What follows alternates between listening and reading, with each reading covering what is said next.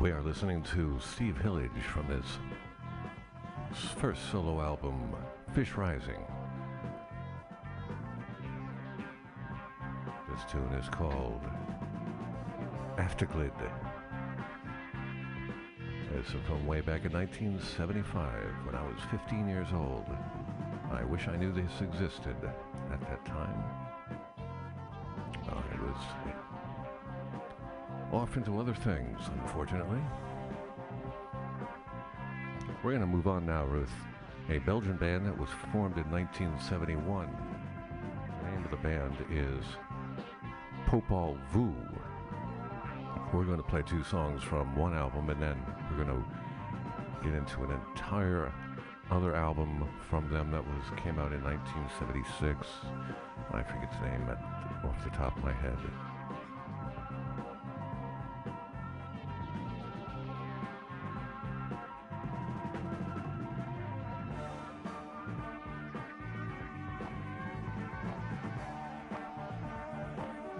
You are listening to The Gates of Delirium, and I am Perkins Warbeck, the 23rd. This is MutinyRadio.fm from San Francisco, California.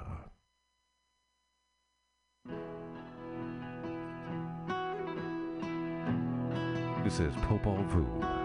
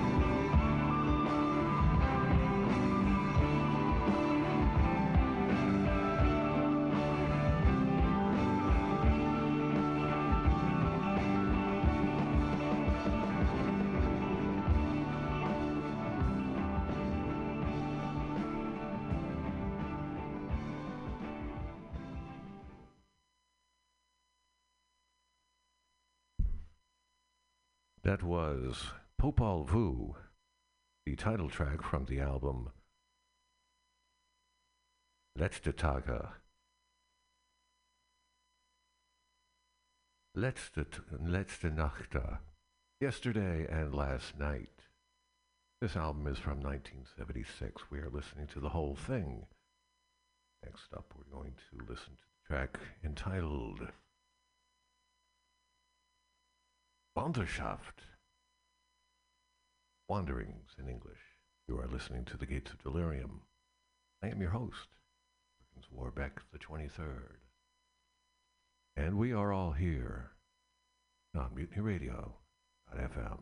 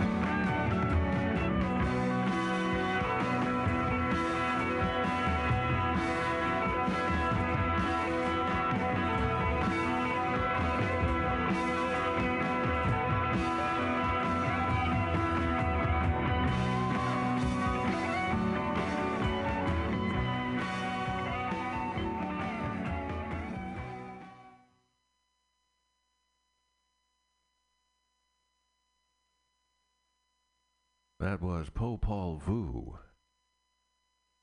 the 1976 album Letzte Tage, Letzte Nacht. Yesterday and yes, last night. We listened to the entire album. The last piece we heard was Haram Di Ra. And before that, a whole bunch of songs titled in German. So that's all we have for you this week here on the Gates of Delirium. My name is Perkins Warbeck. I will be back next week for 2 more hours of the most obscure and exalted progressive rock the world has never known. You are listening here on MutinyRadio.fm. The time is a little bit before 8 o'clock here in San Francisco. A little bit before 11 o'clock in Connecticut and 3 o'clock in Amsterdam, for those who get around. Thank you very much. We'll see you next week.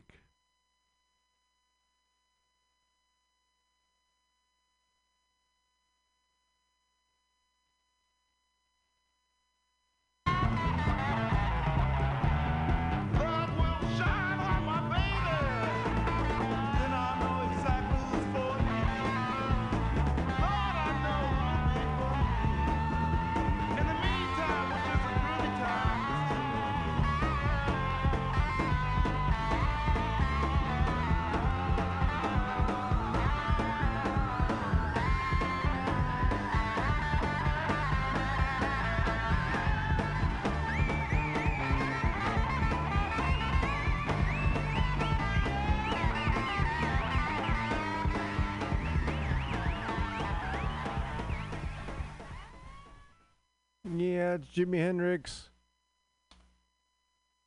By God, it was. We're going back to the basement. Let's see. This is Nicholas Edwin, Nicholas Edwin. Song's called Brown Paint. It goes like this. Let's see. Well, let's see. We're going to tell you anything about Nicholas.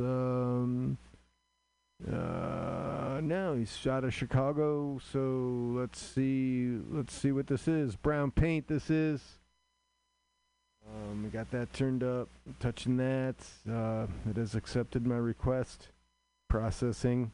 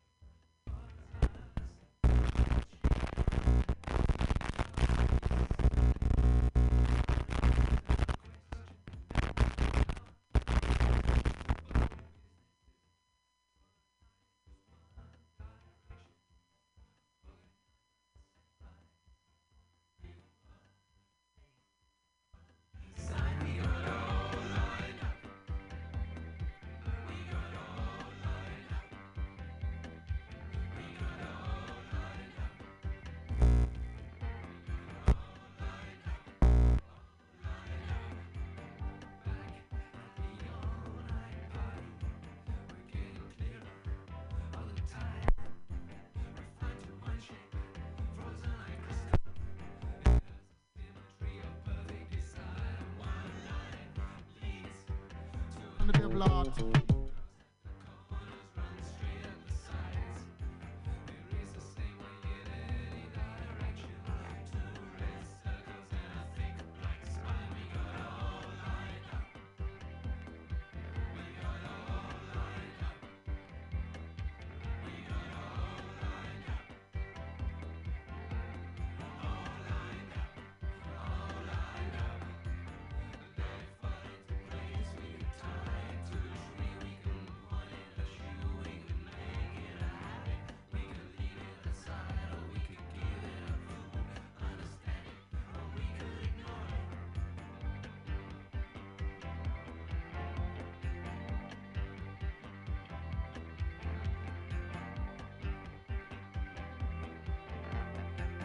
This is Carly Ozard. I'll be back in about 5 minutes, ready to bring you House of Pride Radio.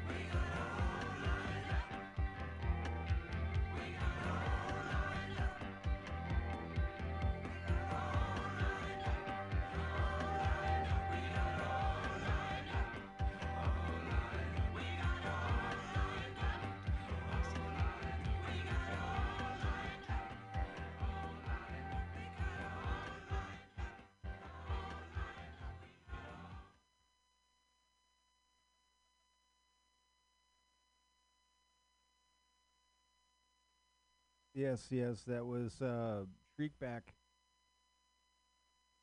lined up. We're going back to the basement. This is, I'm going to say his name, man, because he just sent it to me. Hope there's no one after you, Nicholas. Chicago Magowskis. Over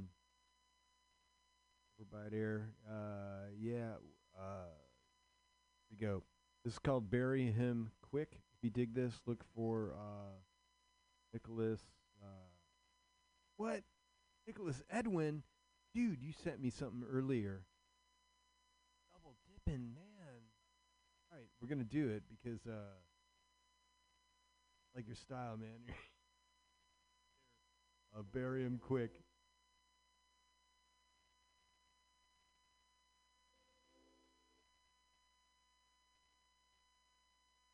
Just kidding. It's a top my selector. Happy 420, everybody. This is Carly Ozard at House of Pride Radio. We are celebrating 420 with you today. And let's face it, some of us celebrate it every day.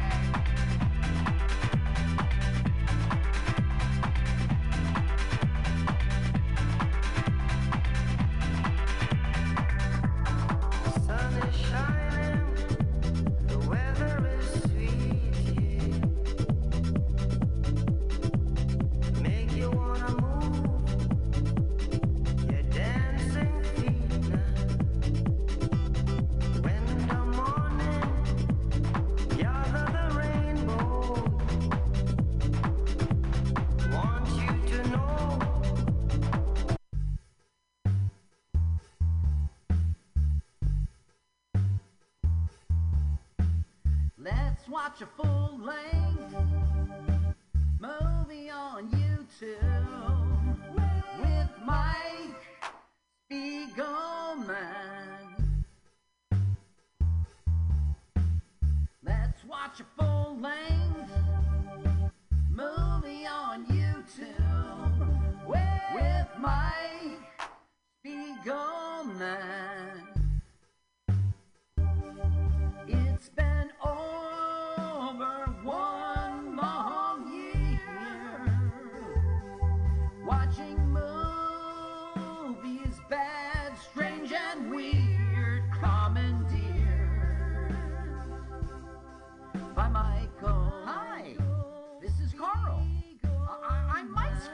and I wrote this song. My turn-ons are French poodles, Chinese noodles, and German strudels. You should follow me on Twitter. It's Jokes to Carl. That's the French duh, not the duh. Now let's watch a full-length movie on YouTube with Michael Spiegel.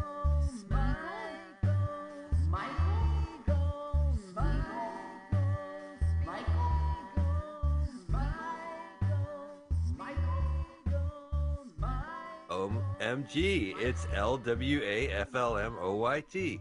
Welcome to Let's Watch a Full-Length Movie on YouTube with Mike Spiegelman and Carl. Hi, Carl. How are you, man? Hey, Mike. What's going on? OMG, LWAFLMOYT. That's for your FYI. FYI, OMG, it's LWAFLMOYT. We are streaming right now as we do every Sunday at 2 p.m. on MutinyRadio.fm. If you haven't checked it out, please go to MutinyRadio.fm. Internet radio from San Francisco, and we're on it. We've been on it since 2016. We're on every Sunday, 2 p.m. You can listen to our show first.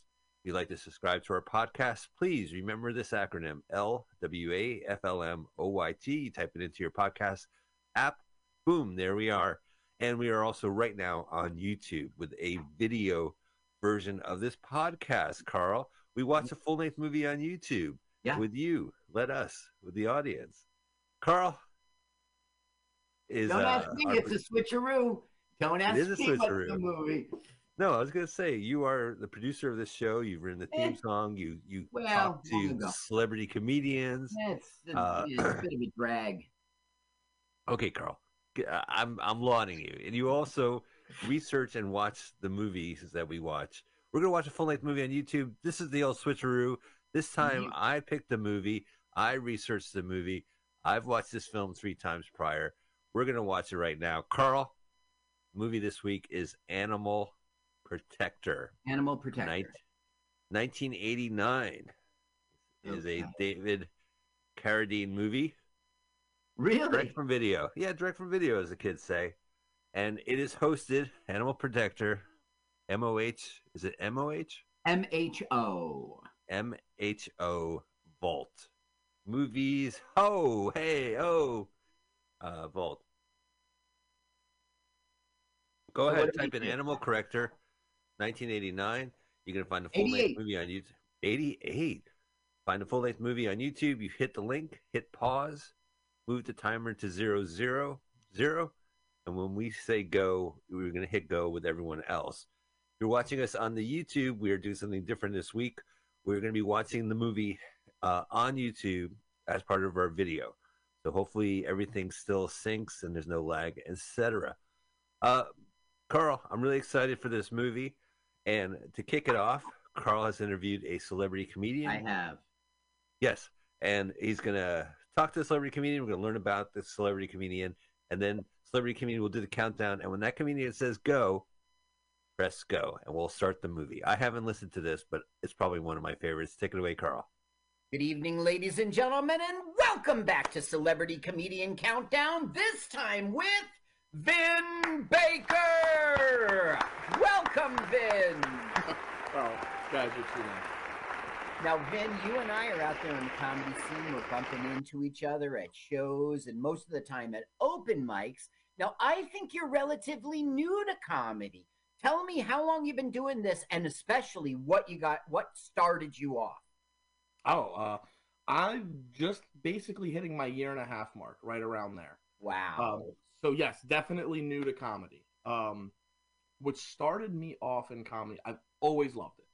Always been incredibly interested in it. Always has. I've consumed it since I was a child, and I've always been that kid that I would get in trouble from teachers because they would yell at me because I just loved making people laugh. It was my thing. This is the typical comedian story. I was a fan. I was always the class clown. I wanted to get into it, but what actually made you, I don't know, go to an open mic or step in front of a mic for the first time? Yeah, absolutely. So. What made me do that is because I always wanted to do it, but I never had the balls. That was the reality of it. And Carl, I'll be honest with you. I put myself out there for a girl, and it didn't work out. Okay. Okay. And, we've been there before. You know, and I sat there and I said, you know, I feel like crap right now. And if I could sit there and feel like this, I can go up on a mic and bomb and be fine.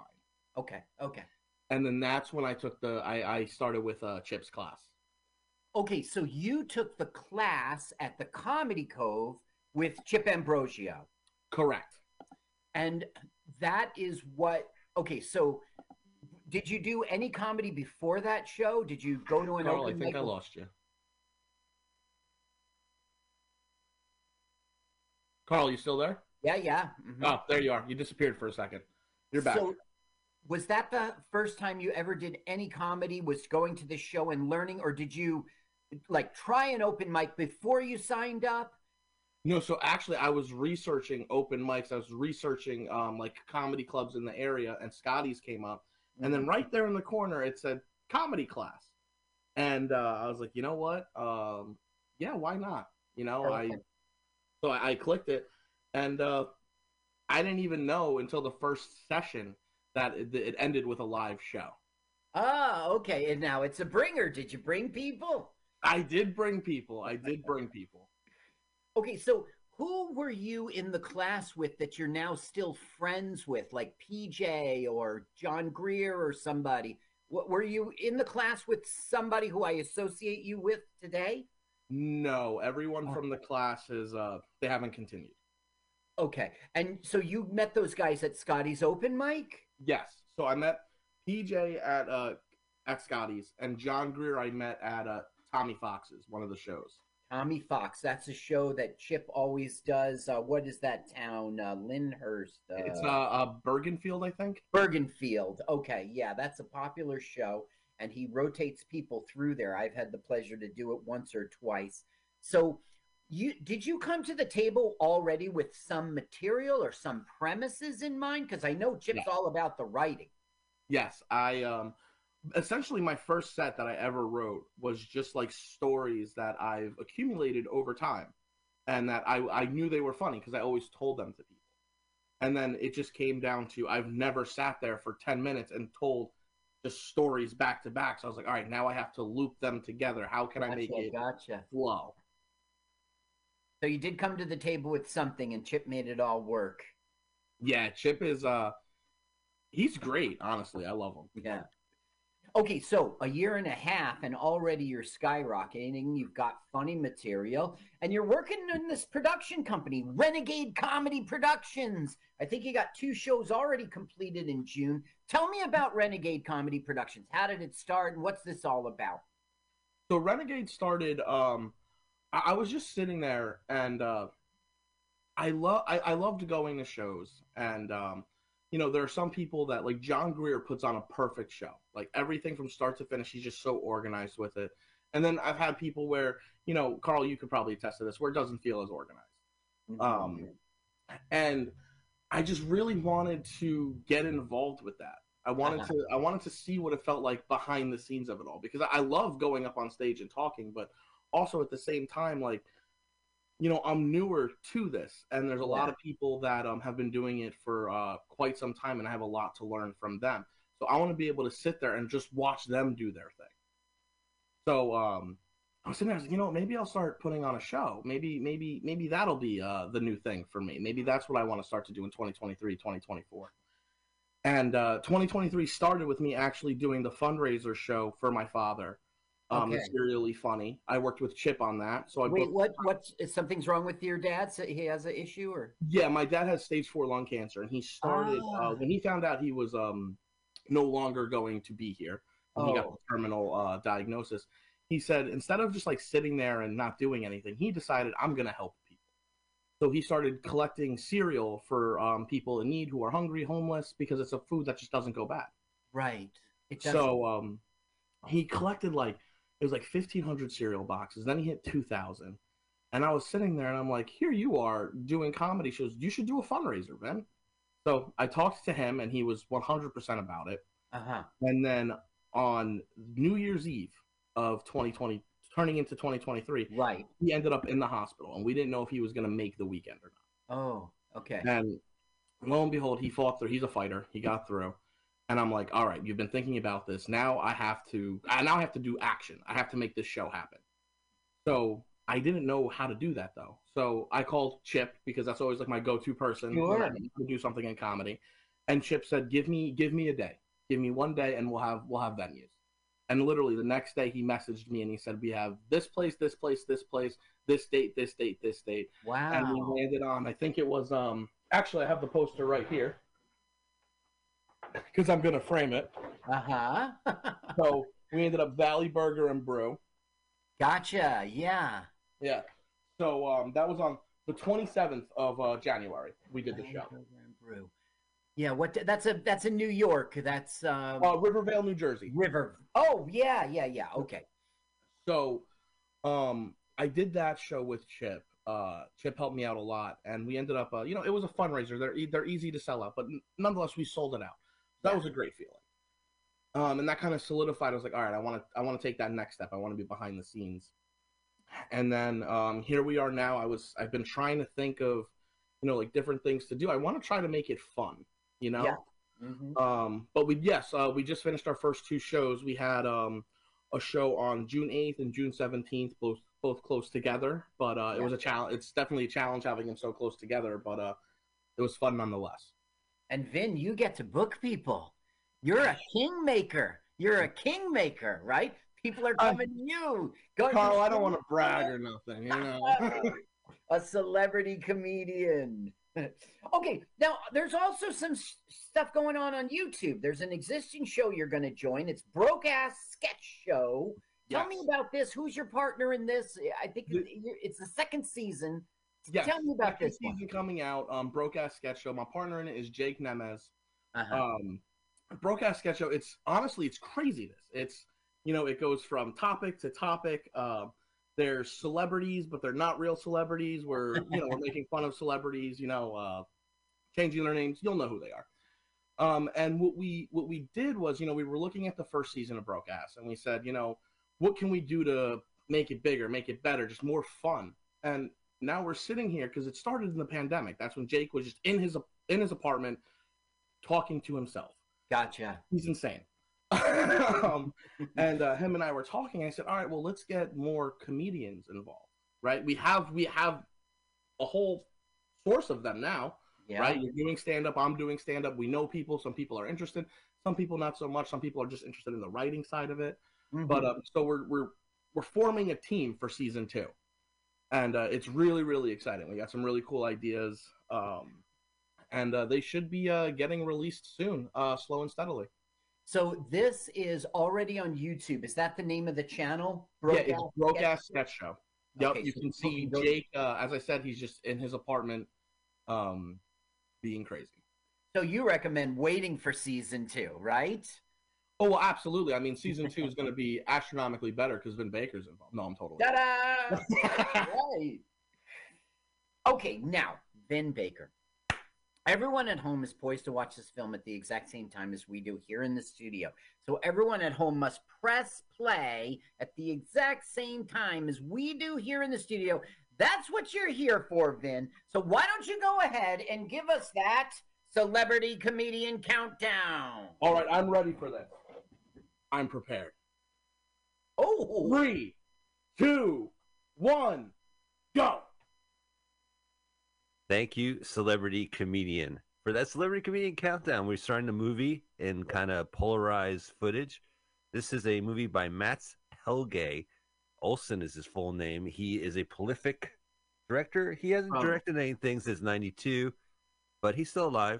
He was born in Sweden in the 50s, and he made a series of movies. This is Dag. Come on, Face to Face. You got that 80s upbeat music. Right, so it's Nam, I guess. And it looks like Nam. That's A.R. Hellqvist is one of the guys. You can't miss him. So we have a theme song by Dag. This guy Dag wrote Hotline Miami 2, the theme music for the video game. But back in the 80s, he did the music. And this director, he knows he's like a perfect butcher, tail to snout. No footage, not reused. So we're seeing footages from this movie. We're actually watching the last 20 minutes other film, but has special effects. It's a little polarized. While this music, go ahead, crank up the song for a sec. It is 80s, and this was a big theme of the 80s. Let's go back to Vietnam and turn it into raving cool America stuff. Yeah, you know, it's funny you should mention Vietnam, because there's going to be a speech where Carradine turns to one of his commanders and he's like, they didn't respect us in Nam because we volunteered.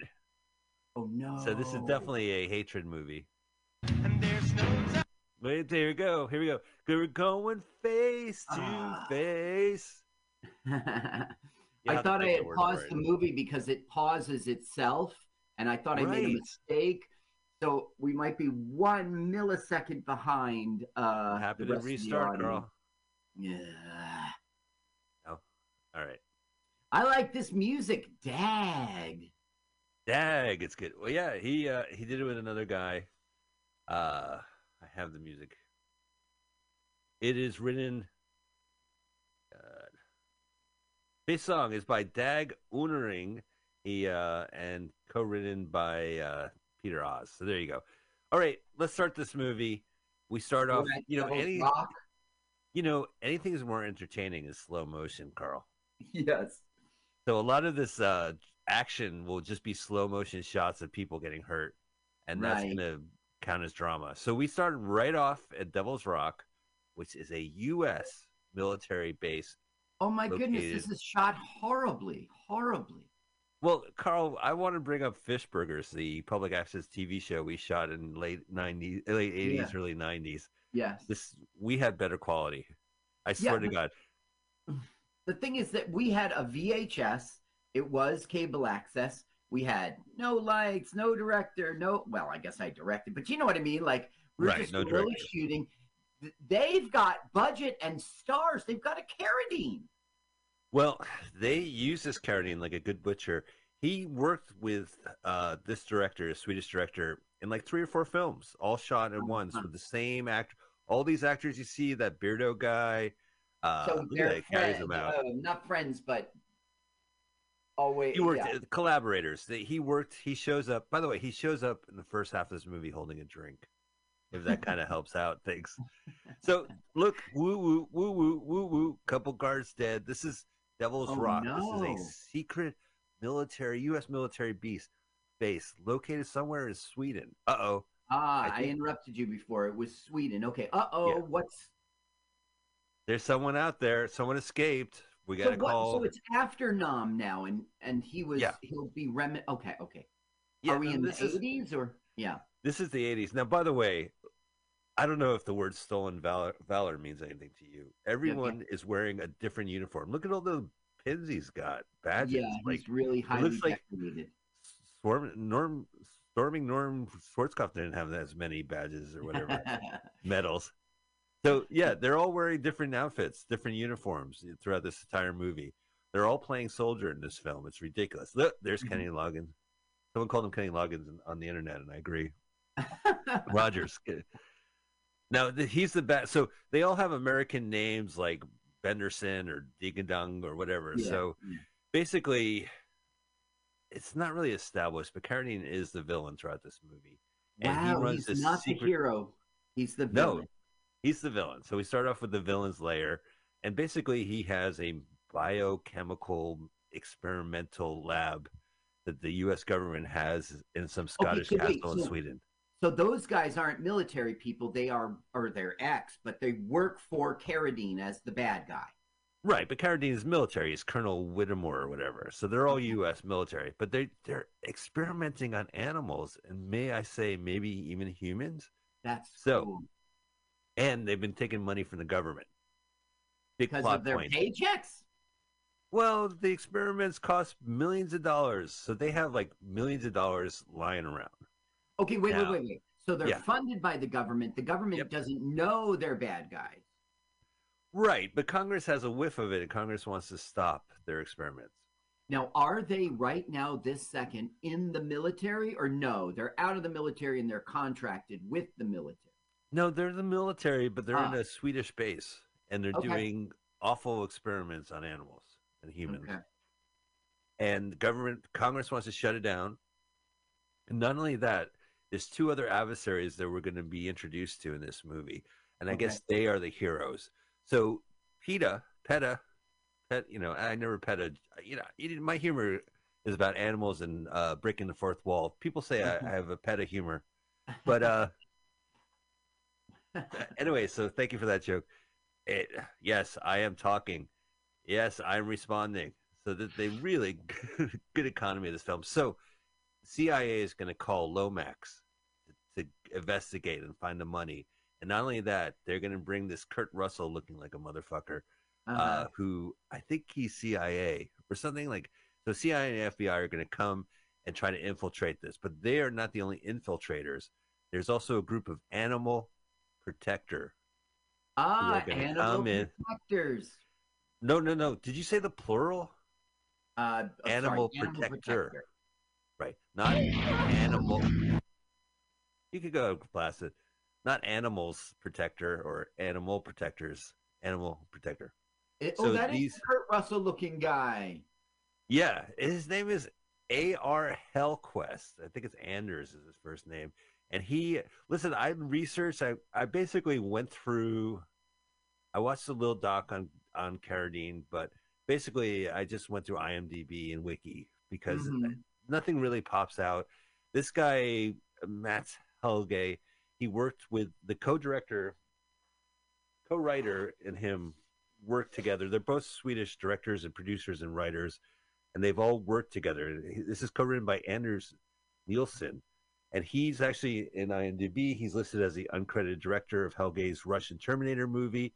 Okay. And he also worked with Mats. He co-directed Fatal Secret. Now, Fatal Russian Secret has Terminator movie, so it's like he's an android or a robot kind of thing. Yeah, no, the movie's called Russian Terminator. Oh, it's called that. Now, why are they burning a body? Who did they burn? Great question. So she's infected. I don't know who she is.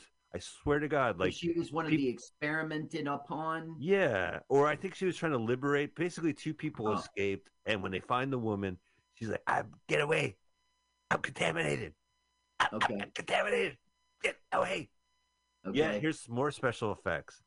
IMDb trivia for this director charmingly says that he is hearing impaired and has trouble breathing after all the smoky explosions in his films.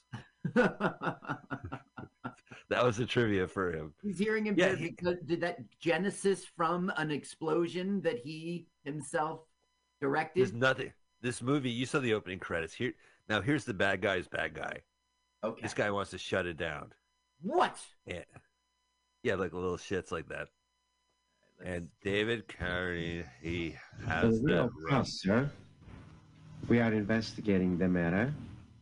We are not certain it was intruders.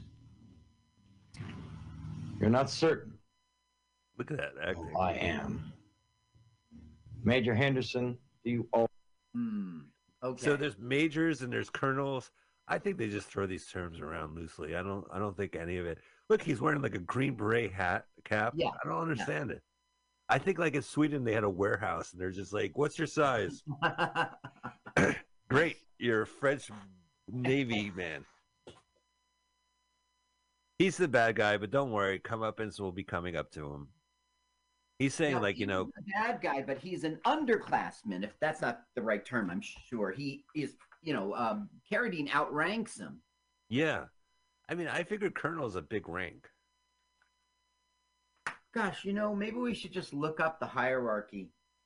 Well, I know that a high card, a pair beats a high card. Right, royal flush beats. Yeah. Now, are you questioning me? Or it's blue. That isn't army, right? I don't know. It's really strange. Okay, so here are the in order. Animal Protector.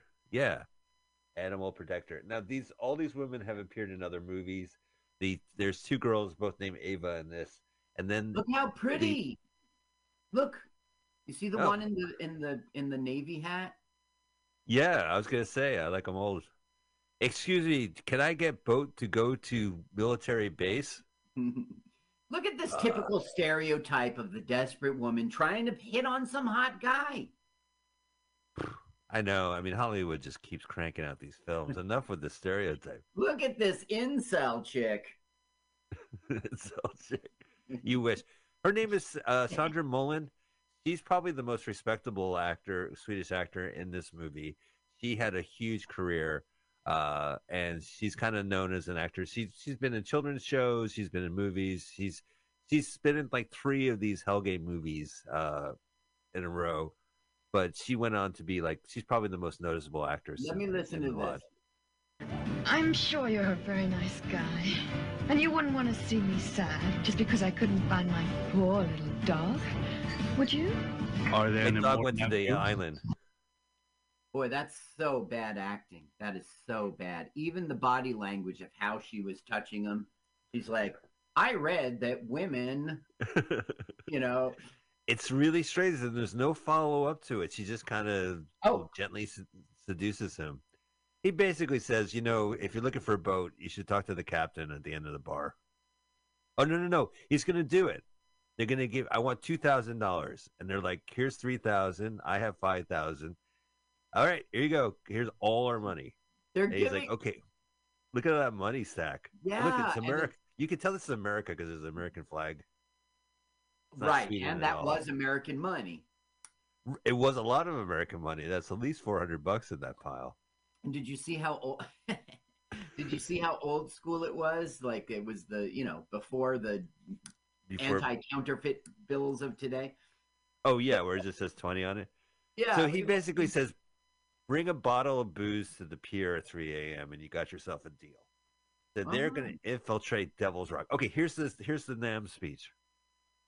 Want to crank it up? Research when these crusading idiots released him. That's right, sir. Was he sick? We're not sure to what degree he was infected, sir, but all 3 bodies are clean now. You know, Frank. They burned him. And the time is right. I'm going to make them pay. Make them pay, Carl. Why? What did they do? Why? Remember when we came back from NAMM? Yeah. Yeah, I remember when we came back from NAMM. They hated the most. Yeah. The volunteers. Yeah.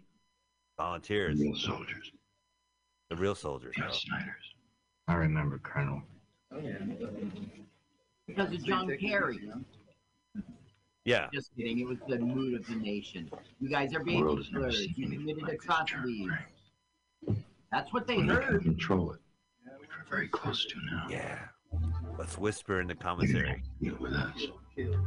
We shot at a Scottish castle for Hamlet. Yes, we did shoot at a castle for Hamlet. And listen, Mike, I was thinking, that castle still stands. I was thinking it might be fun to do a reenactment. Like I would love to reenact. Sure, as an actor, I always love approaching my favorite roles, like Hamlet. And look, I could get the big book, right? And that's right. I still have the big book of my collegiate Shakespeare book. You do? Yeah, of course.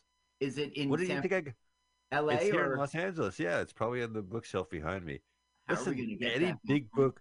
What I learned from college is to keep all the big books. They're most impressive on your...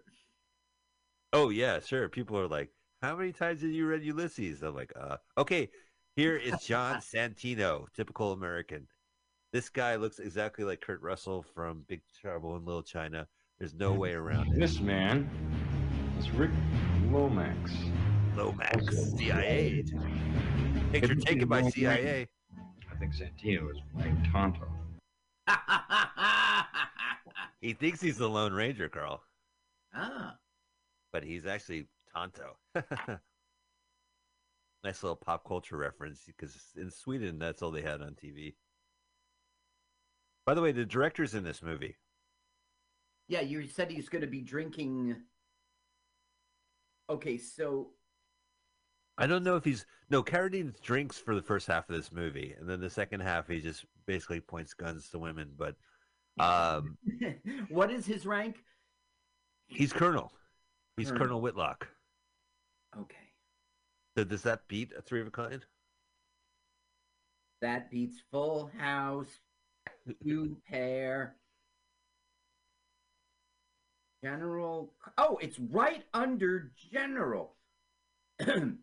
Wow. So you have General, Lieutenant General, Major General, and Brigadier General. I did not know that. And then Colonel is next.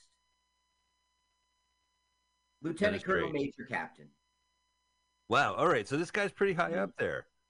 Yes. He's no general storming Norman, but he's definitely Colonel Carradine. Are you a fan of the Carradines, the acting family? We have Robert, we have Keith, we have David, we have their dad, John. The Carradine family is hit or miss. And look, you know that Keith. Which one is this? Keith Carradine. This is David. Okay, so David Carradine, if he's in Quentin Tarantino's thing, if he's in Kung Fu, but then he's in this bullshit. The same with his other brothers. It's not like, are you a fan of the Carradines? You got to be fans of movies because they will bite a dick. They will absolutely take a shit roll and do their father was notorious. His father was in like 400 movies. You know, I watched the movie Babylon, the movie about Hollywood, and he reminds me of the Brad Pitt character. What's that? I was making a Babylon 5 joke. Oh, Babylon 5, yeah, sure. Hollywood. Mm-hmm. Okay, so listen, so Kurt Russell there and Lomax, they are trying to infiltrate Devil's Rock, and they're at the only bar here in the island, and it's a nightclub. This is actually a great scene. Look at him. Does he? It's a spitting image. And by the way, his shirt's on for some weird reason, but he'll remedy that. Instead of being Kurt Russell, said, ripping it off, I'll get you with my scientists. They perform experiments to the animals you wouldn't believe. All these it's a real bad place. The soldiers there with drakes of the USR. I was reading that in one of his movies, all the actors were speaking phonemically. They had no idea what the English they were speaking. So they were just phonetically. They were just saying how it sounds. You know, I want to give a shout out, Carl, to Carradine and Roger Corman. They've had a very long relationship together. He did a perfect example. Carradine will be with Tarantino and he'll be with Corman, right? I mean, they just at whatever role you give them. Even this movie. Okay, here comes bad guy. This is not really explained, but look, he's going into his jacket, his trench coat. He's got a knife. Oh, he's got this laser-sounding gun. Oh. Yeah, no, the sound is great on this. I'm going to ask you to crank it up because you can hear the hysteria of the crowd. Once he pulls out the gun, look, everyone's... Here we go. Kick. Listen to the background.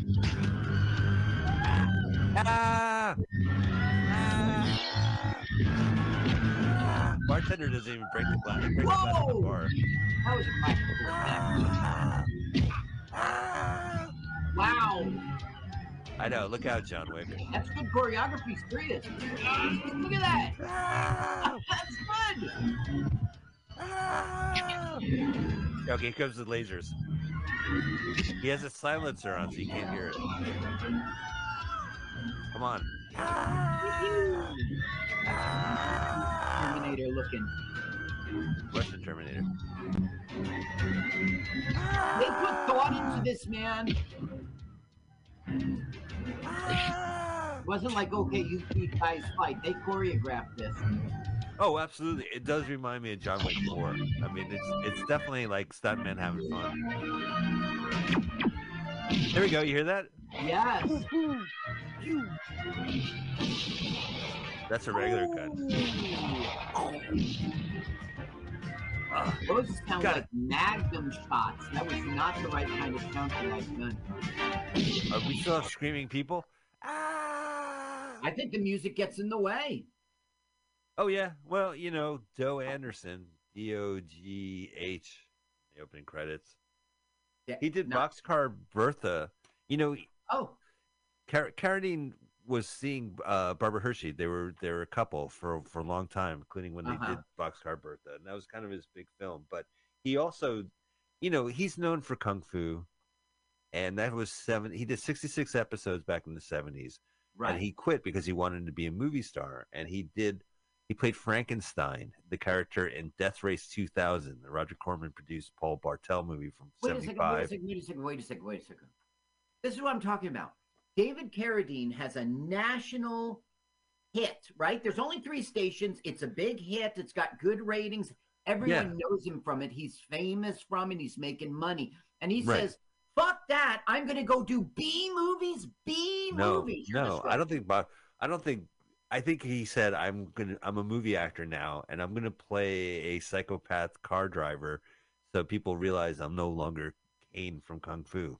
Okay, so it was a stepping stone to bigger movies and changing an image. Yeah, I mean, he's always been acting.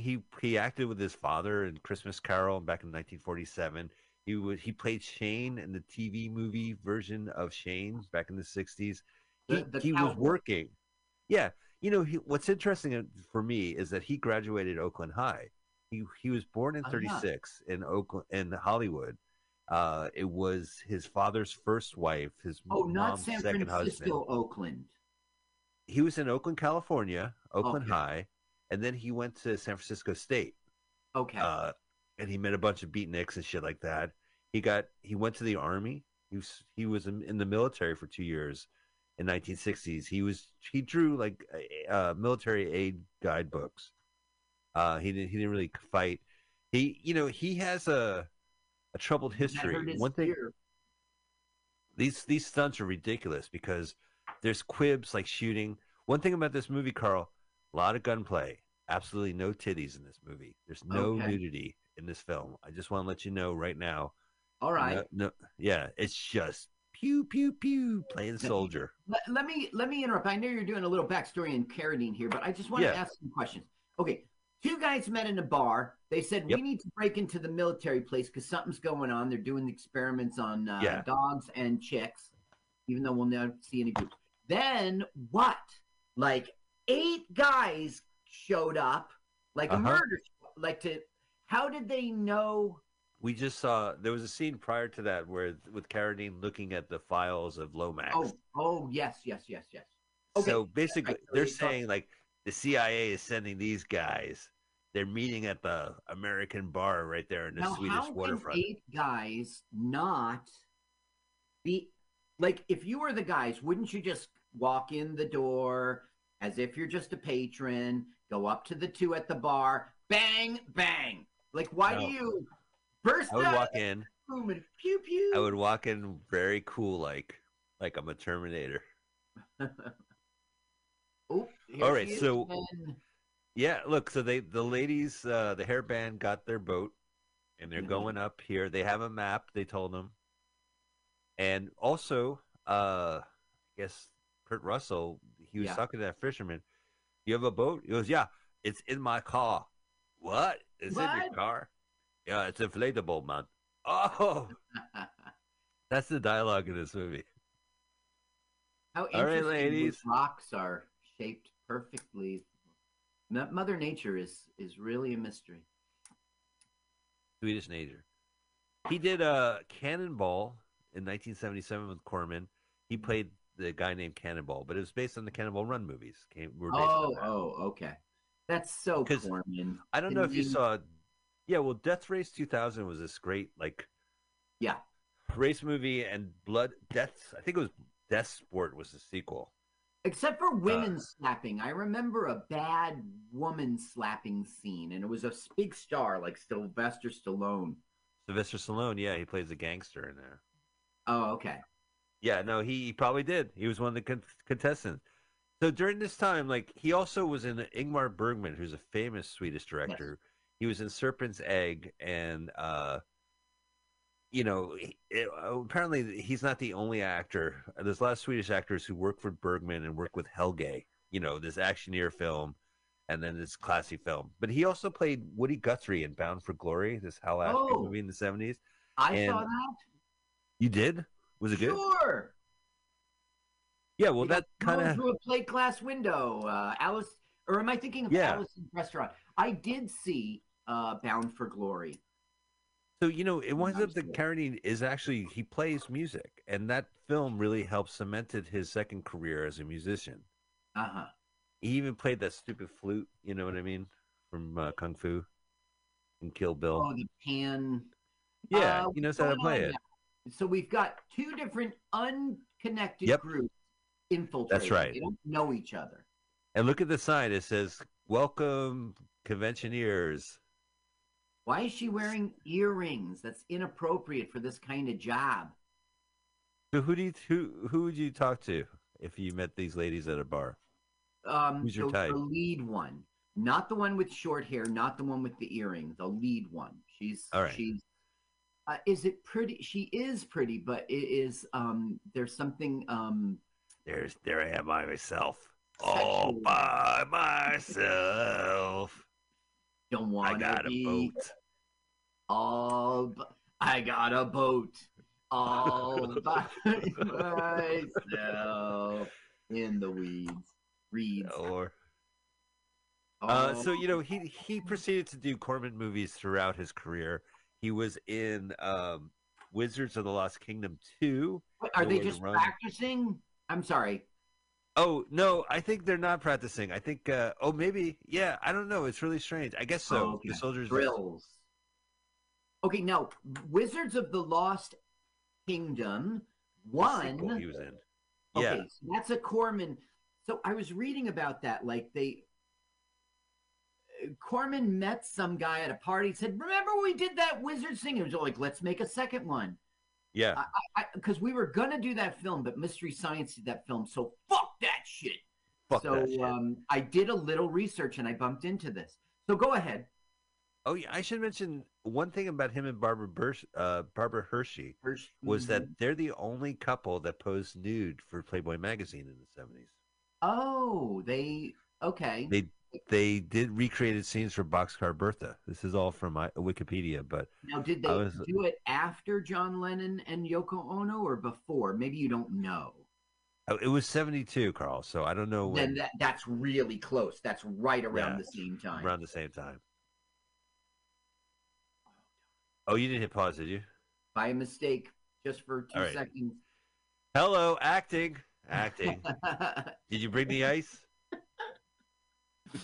Hello, acting. So. Yes. Hello, bottle service? Oh, no. Scene acting? Okay. He thought it was bottle service, so he answered the phone. Yes, another bottle. I'm acting mad. This guy, he looks the most American out of the lot. Okay, the guy who's standing. That guy. Yeah. And he actually he directed and wrote another film for Mats Helge. They all work together. This is the day they rented the chopper. There's a lot of scenes like that. You can tell what equipment they got. Okay, so it wasn't one day. Because I've seen movies in which, in the beginning, middle, and end, you've got, overhead. And it was that's the day they had the chopper. They got all their shots. The lighting's the same. The clouds look the same. Right. It's the same seagull out in the background. Yeah. Right.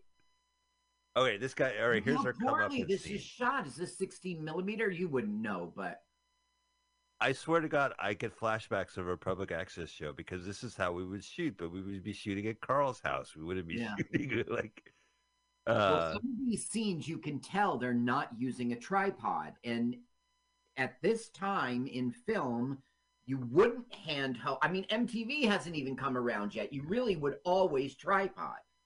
Oh, no. This is 89. There's MTV. Oh, yes. You're right. Excuse me. He's saying, I'm going to shut you down, and I'm going to take all the money you have in surplus. Here, have a drink. Thank you. Here, crank up the volume, Carl. Okay. Pump up the volume. And... parody. It's the Marin. Whitlock. You can't see right through the curtains, by the way. He saw the plane landing. Once the guy's going to investigate this thing, he's going to find out everything. And I mean everything. He's supposed to be an American. If he doesn't, I don't know what's the accent. I've watched this movie 3 times. I didn't realize he speaks like this. Yeah. I think you've really gone too far.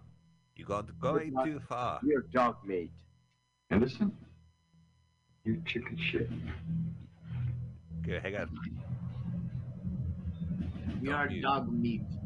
Uh-oh. Whoa! Look at that! There was something in this drink. That's what happens when you drink with David Carradine. He slipped the Mickey. Finishes the drink, because